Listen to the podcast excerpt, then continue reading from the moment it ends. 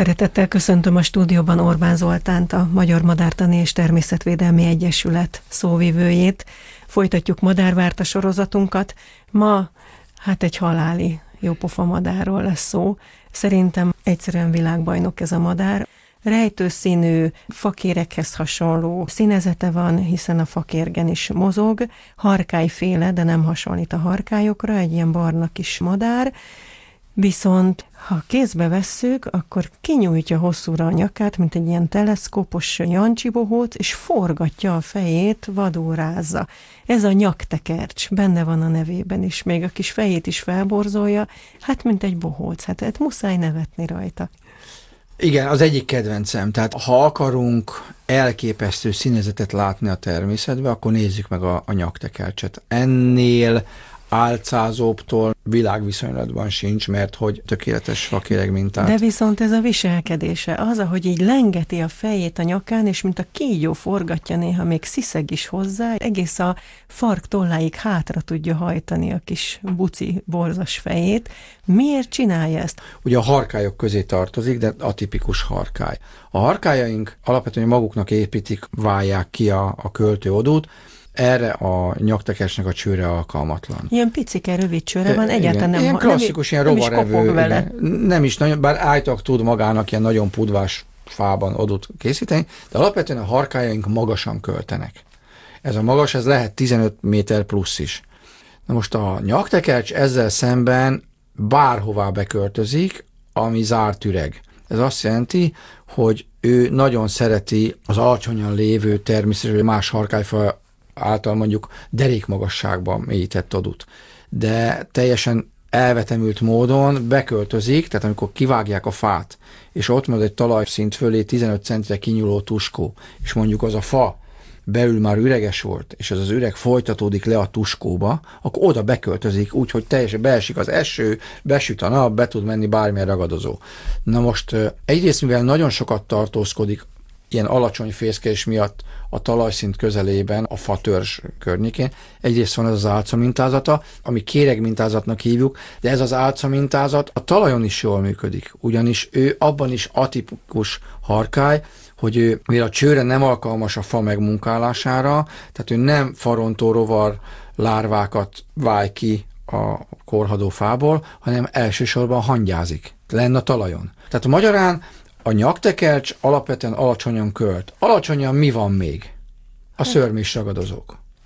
És mi történik, hogyha egy szörmis ragadozó benéz egy átlagos viselkedésű madár fiókákkal teli oduba, semmi, a fiókákat néznek, esetleg nagyon fiatalok kérik tőlük aját, és az összeset megeszi.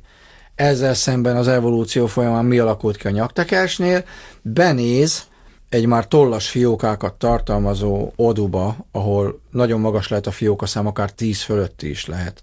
Tehát benéz mondjuk egy jól szituált mondjuk görény. És akkor benéz egy ilyen búci fej, aki nem anya meg apa, ezt érzékelik a fiókák, és elkezdik így hullámozva forgatni a fejüket, és itt nagyon fontos, hogy ha megnézzük a nyaktekercsnek, a feje tetejétől a farok tövéig van egy sötét csík.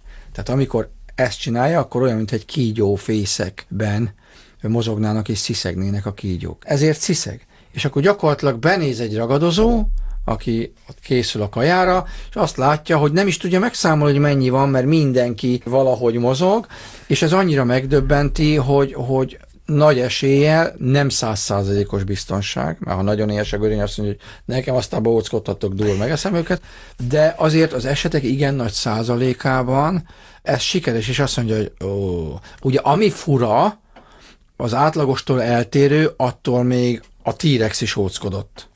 Mert az mi van, ha veszélyes rám, ha megsérülök? És hogyha ez néha bejön, tehát, hogyha nem az hogy az esetek száz százalékában, hogyha nincs ez a viselkedés, akkor zsákmányul esnek, hanem mondjuk csak a 80 százalékában, az azt jelenti, hogy plusz 20 százalék megmarad. És nem kell pótköltéssel kilódni, mert a nyaktekercs, mivel hangyázik, viszonylag későn érkezik, viszonylag későn kezd költésbe, és korán el kell vonulnia, ezért azon madaraink közé tartozik, ami egyszer költ egy szezonban, míg mondjuk a fekete könyv, egy városi fekete állomány akár három-négyszer is költhet. És ezért neki azt az egy költést kell szuperül, flottul véghez vinni, ezért van neki viszonylag magas fióka száma, tehát akár 10-11-13 is lehet, míg a hozzá hasonló méretű madarak esetében egy költésben inkább mondjuk az átlag 5-6 a jellemző, hogy így tudja maximalizálni az egy költés által biztosított lehetőséget, és ezért kell neki maximalizálni a fióka kirepülést, ezért van ez a hihetetlen trükkje.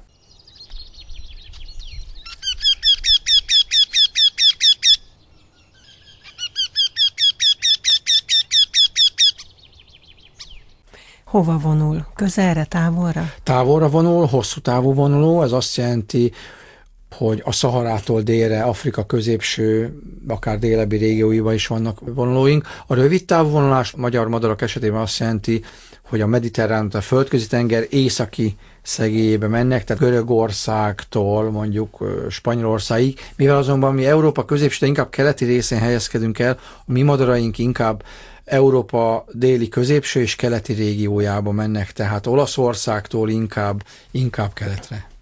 Mi a helyzet a párválasztásával? Állandó párja van, vagy mindig másikat választ? Ezeket nem nagyon tudjuk, ugye, hogyha egy évben többször költene, akkor lenne ez olyan szempontból érdekes kérdés, hogy a két egymást követő, vagy három egymást követő költésnél marad annál a párnál, ami egyfajta stratégia, mert akkor például meg lehet úszni az udvarlás magyar hétköznapban az a szákolás. A szákolás fáradalmai. De nem kell megdumálnom a csajt, hogy akkor az én bélyeggyűjteményemet nézze meg, hanem egyből bele lehet csapni a következő fészek építése. Igen, ám de ennek megvan az esélye, hogy a genetikai állomány nem lesz maximálisan sokszínű.